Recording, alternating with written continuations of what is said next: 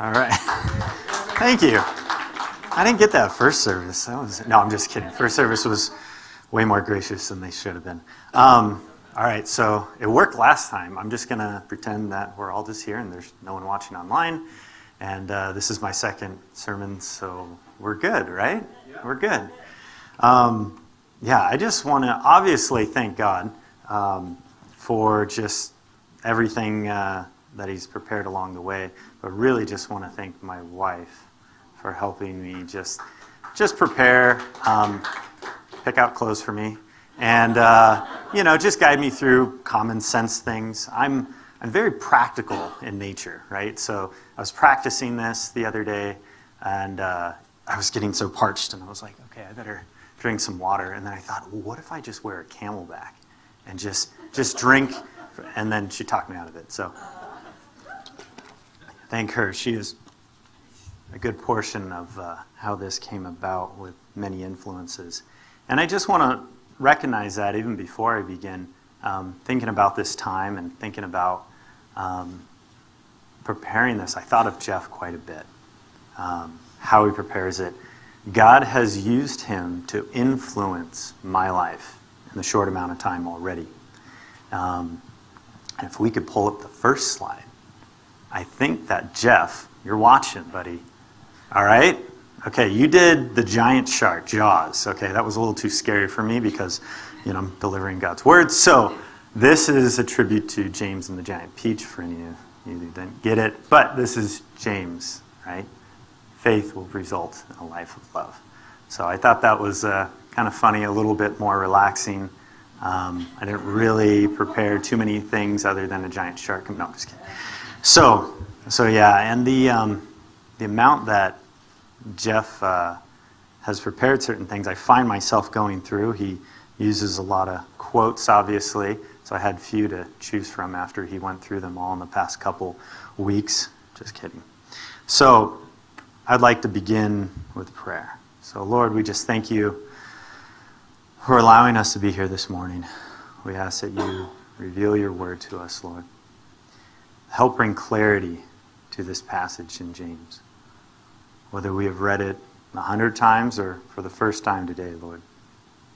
I just pray that your word will minister to us, Lord, that would reflect in a transformation into the image of your Son. Amen. So, uh, this should come with a disclaimer that I'm not adding anything to the gospel. This is not you must do this and then that, right? Paul in his letters made that very clear, but I need to make this very clear. There is nothing else added to your faith that is needed.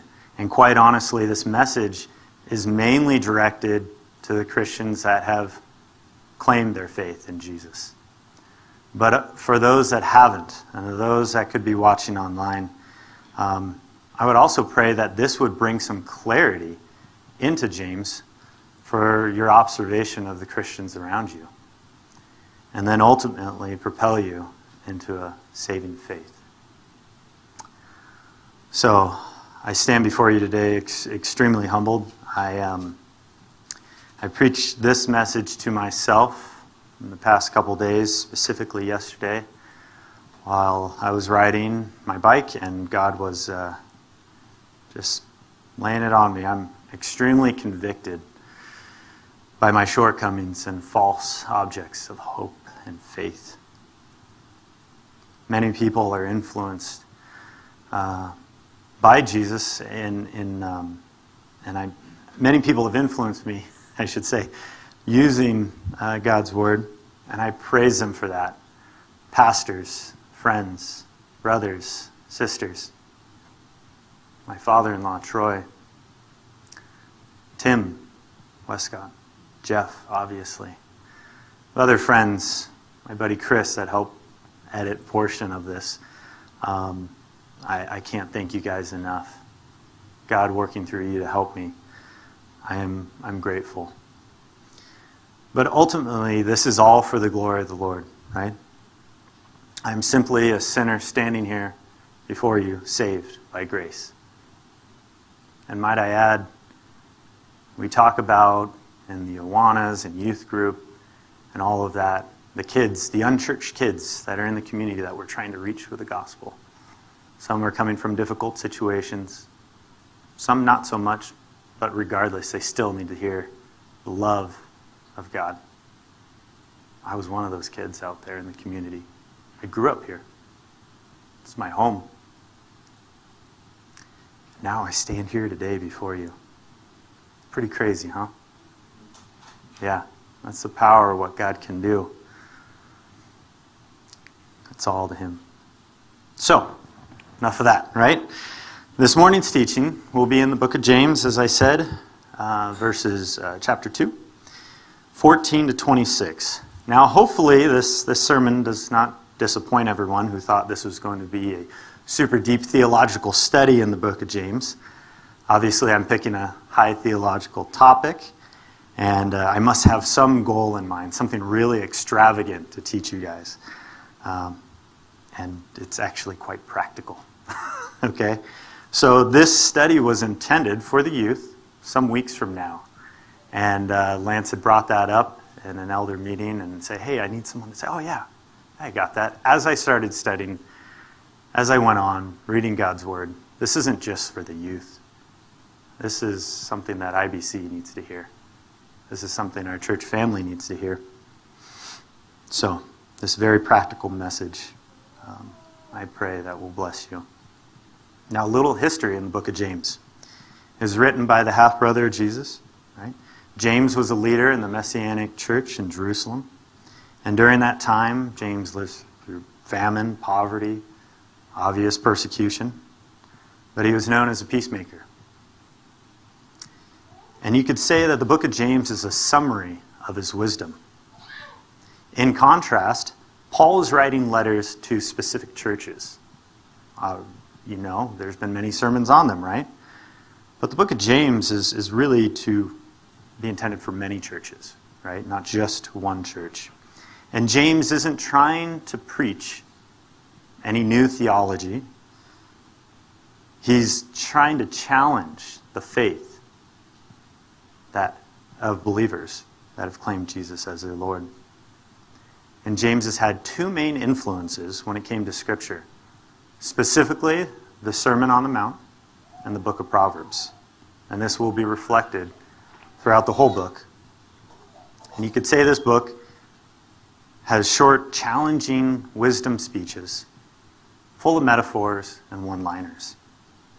Lance gave an introduction in his other uh, sermon in, in, in that, but also to the youth as well. The introduction to James lays out many big head topics that I'm not going to go over right now. But chapters 2 through the rest of the book really lay out specific points that James is trying to come across. In the early part of chapter 2, he's teaching us a lesson on favoritism versus love. And today, as we dive into the end of chapter 2, we will discover what faith in Jesus looks like and what it does not. And if anyone has read chapter 3, they know why I'm nervous right now. Yes. So I'll possibly ask more questions today than give answers to them. So the first question is IBC, what is the object of your faith? What do you mean by that, you might ask? Well, my old college professor back in North Carolina in the mountains would say, Well, I believe in the mountains. Okay, so if we simply take that, the object of his faith is mountains. Pretty easy, right? Object of his faith is mountains. I believe in the mountain. How does that work out? Anyway, so I go on. Let's, uh, let's look at the past two years. Not that we really need, that review again. But in the perspective of faith, you might have seen or personally experienced trials in your life that expose your faith. Trials that expose where you place your faith. Some of you are told you're going to be homeschool moms or dads, and your faith was tested. Some of you lost a job or had your career put on hold, and your faith was tested. Some of you had divided relationships between friends and family, and your faith was tested. Some of you had members of your family pass away, and your faith was tested.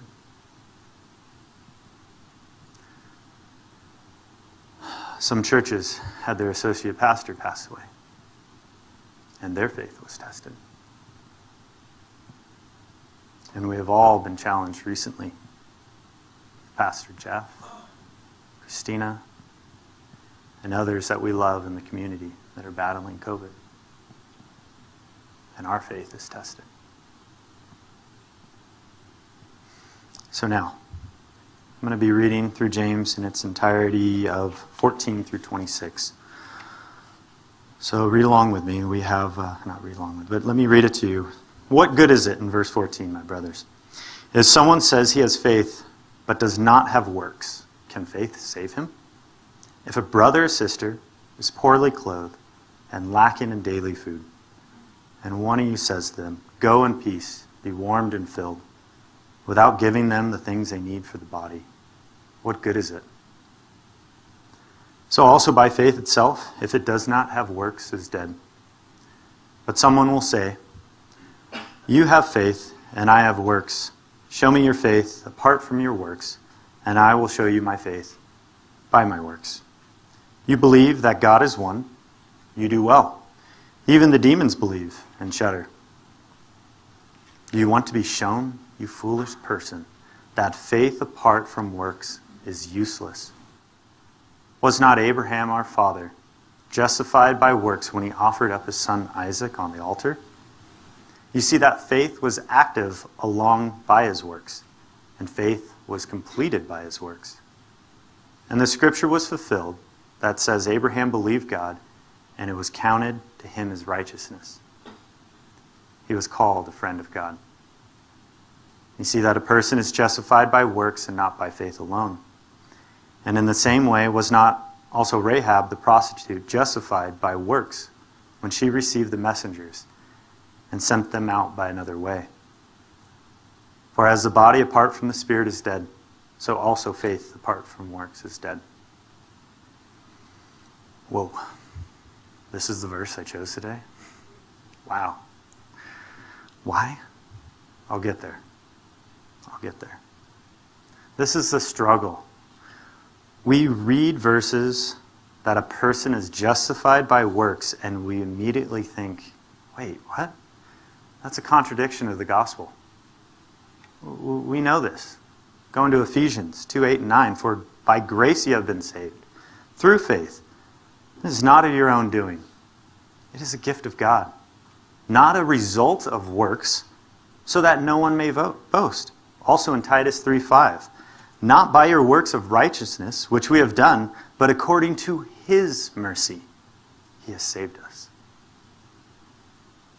Do you guys remember when Pastor Jeff went over this before so clearly? Sola fide, right? Meaning justification by faith alone. Part of the five solas. At first glance, most Christians would like to look at this verse and want to read it. Read James like they are reading Romans. Some commentators have stated do not confuse Paul's teaching in Romans and Galatians with the book of James. Paul is addressing a particular teaching that would propose it's possible to achieve acceptance by God or justification by keeping the law. And in a very powerful argument, Paul destroys any hope of that. Look at the example in Romans 3:27 through 28. Then what becomes of our boasting? It is excluded. By what kind of law? By a law of works? No. By law of faith. For we hold that one is justified by faith apart from works of the law. And the second example in Galatians you're severed from Christ, you who would be justified by the law. You have fallen away from grace. For through the Spirit, by faith, we ourselves eagerly await for the hope of righteousness.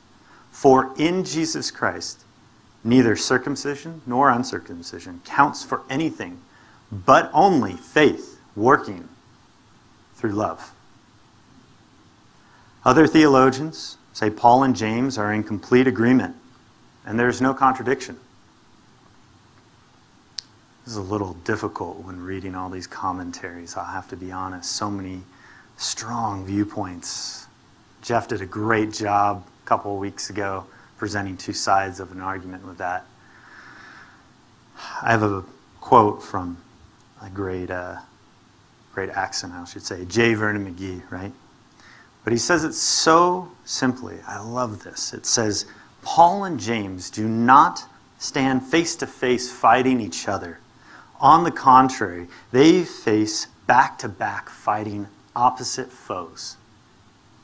Yes. I don't know about you, but that helps me so much to visually picture that.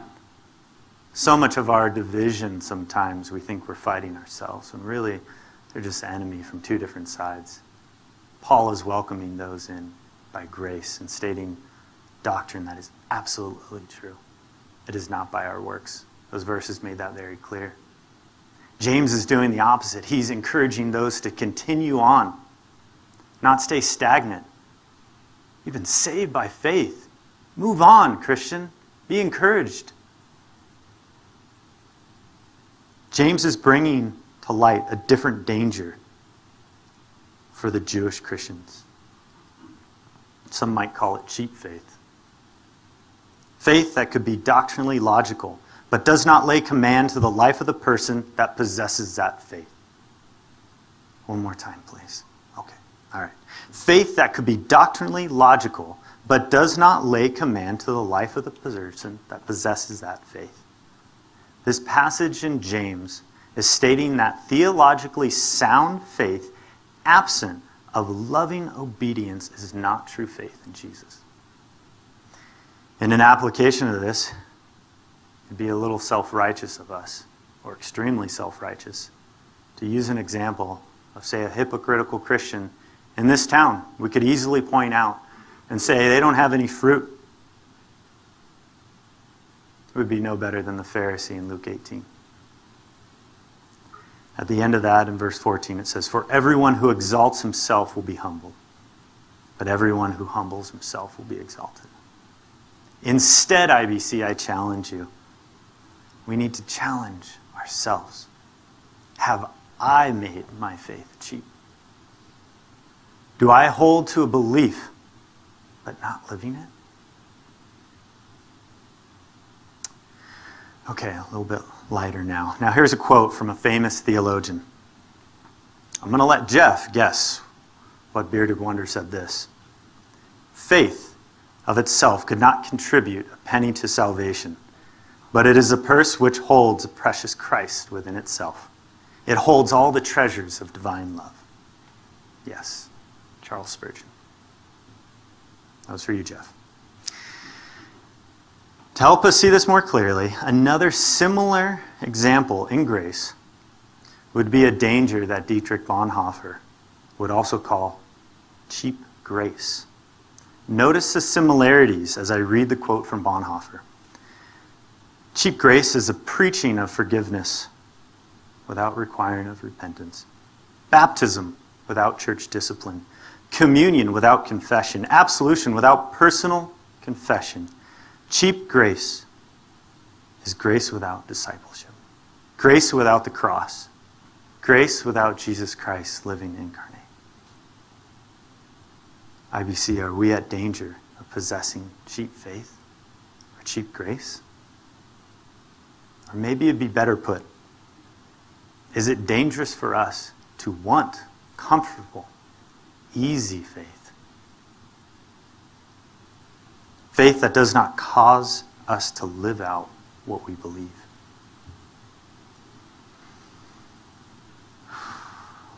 Now let's look back at verses 14 through 17. What good is it if a brother or sister is poorly clothed, lacking in daily food? And one of you says to them, Go in peace, be warmed and filled, without giving them the things they need for the body. What good is it? You see, there's an analogy here in that verse.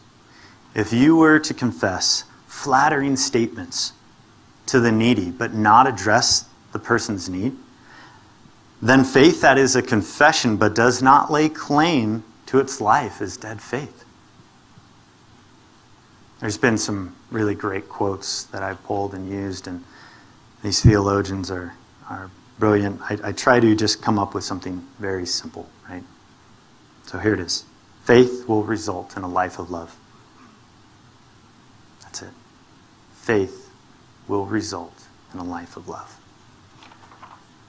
And there's three verses I want to go through that will explain that, where that came from. Matthew 22 says, Teacher, which is the greatest commandment of the law? And he said to them, You shall love the Lord God with all your heart, with all your soul, and with all your mind. This is the great and first commandment. And the second is like it You shall love your neighbor as yourself. On these two commandments depends all the law and prophets. Matthew 22, 36 through 40. Simply put, God loves, sorry, love God and love your neighbor is the fruit of faith. Matthew 7. As Jesus said, you will recognize them by their fruits. Are grapes gathered from thorn bushes or figs from thistles? So every tree that bears good fruit, but the diseased tree bears bad fruit. A healthy tree cannot bear bad fruit, nor can a diseased tree bear good fruit. Every tree that does not bear good fruit is cut down and thrown into the fire. Thus you will recognize them by their fruits. Matthew 7, 16 through 20. And the last one in 1 John. Beloved, I think you guys know this one. Let us love one another. For love is from God, and whoever loves has been born of God and knows God. So, faith results in a transformed living, a living out of the great two commandments. Some, some pastors and speakers have uh, tried to do the accent of J. Vernon McGee. I'm not going to do that. So just imagine in your head a really cool southern accent, right? And the quote is Faith is the root of salvation. Works are the fruit of salvation. Faith is the cause of salvation. Works are the result of salvation. Now, in the rest of the passage, James lays out for us three supporting cases or arguments that claim this faith in God. Let's look at verses 18 and 19. But someone will say, You have faith, and I have works. Show me your faith apart from your works, and I will show you my faith by my works. You believe that God is one, you do well. Even the demons believe and shudder. Here, James is showing us the need for fruit comes from faith in Jesus.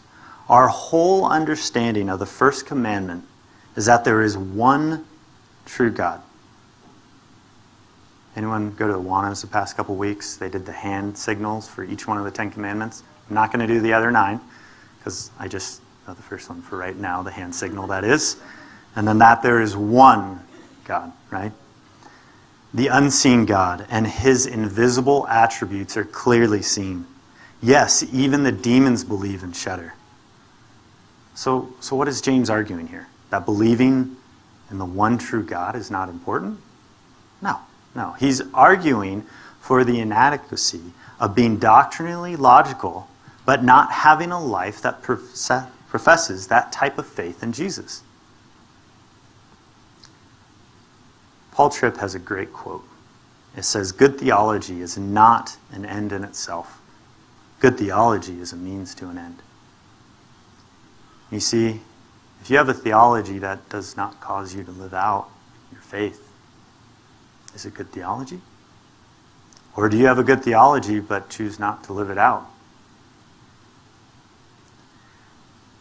Difficulty in that.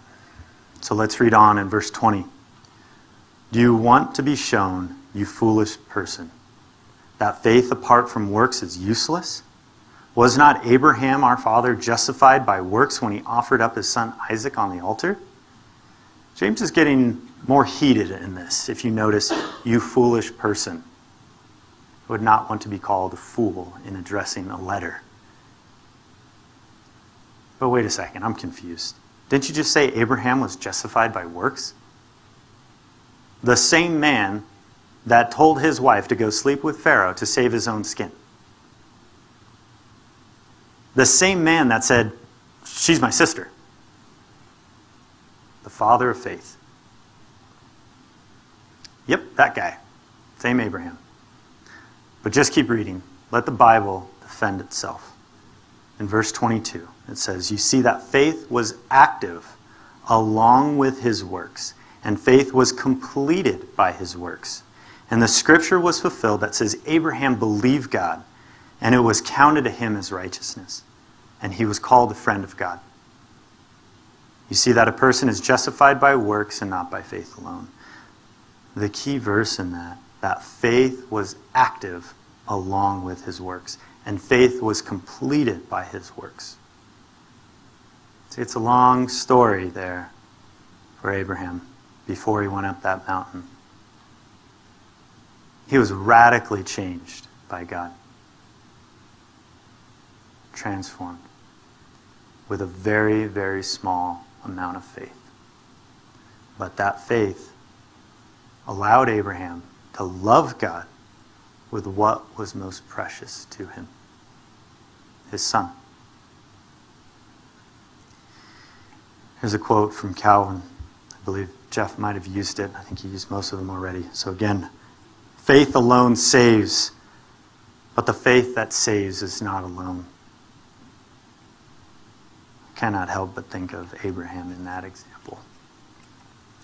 So now we'll read on in James' final example of Rahab.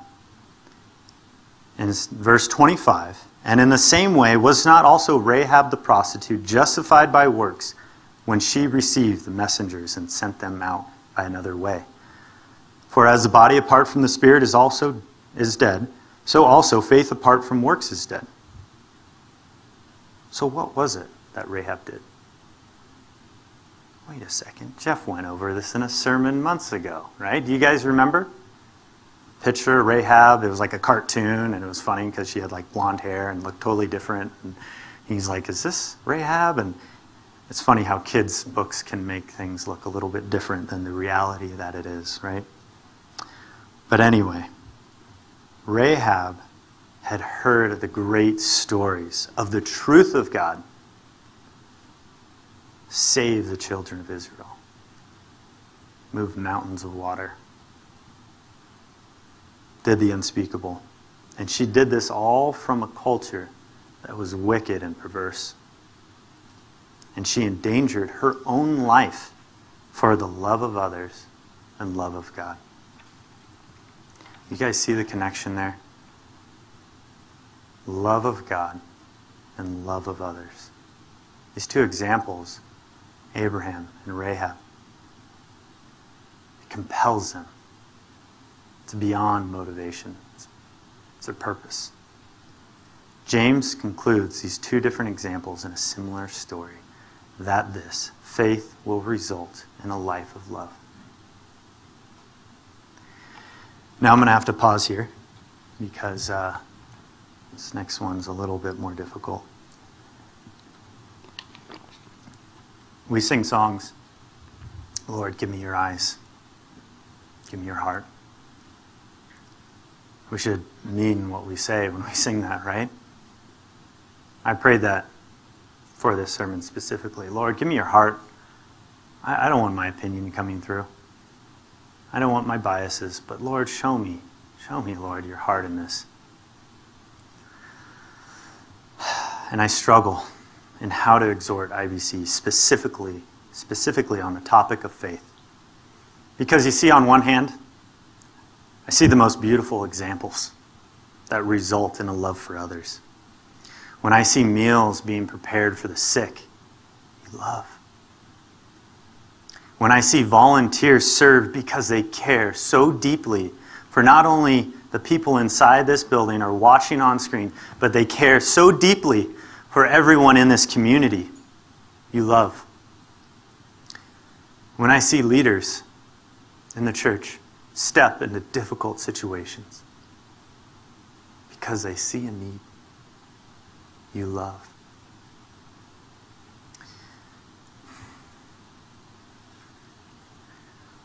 when I saw ushers in the very back of the church months ago lift up Dan Marion's leg because he did not have the strength to put his own leg on the wheelchair. They did not do it for self glory. They did not do it to be recognized. They did it because they loved him. They love Barbara. And they love God. When in recent weeks we hear and see an outpouring of prayer and support for everyone suffering and battling the things that are going on in this church family. You love. You love. Now, that was the easy part. You see, on the other hand, when we hear about judgments being made towards one another about what they should or should not be doing, you do not love. When we allow worldly views to come into this church and divide us, you do not love. When we place ourselves above others, you do not love. We all need this correction. And might I remind you, I had preached this to myself before. So, as much as I am saying it to you now, I've said it to myself and deeply convicted. But why? Why do we need to be this way? Because we represent Jesus to the community of Idlewild. A community that we love, even when they don't love us. Even when they speak evil, talk down, etc., etc., etc. We need to love. See, church family, there is much more at stake than we realize. We are ambassadors of Christ, we represent Him. So, in this last verse here, you will know this in John 13 35. By this, all people will know that you are my disciples, if you have love for one another.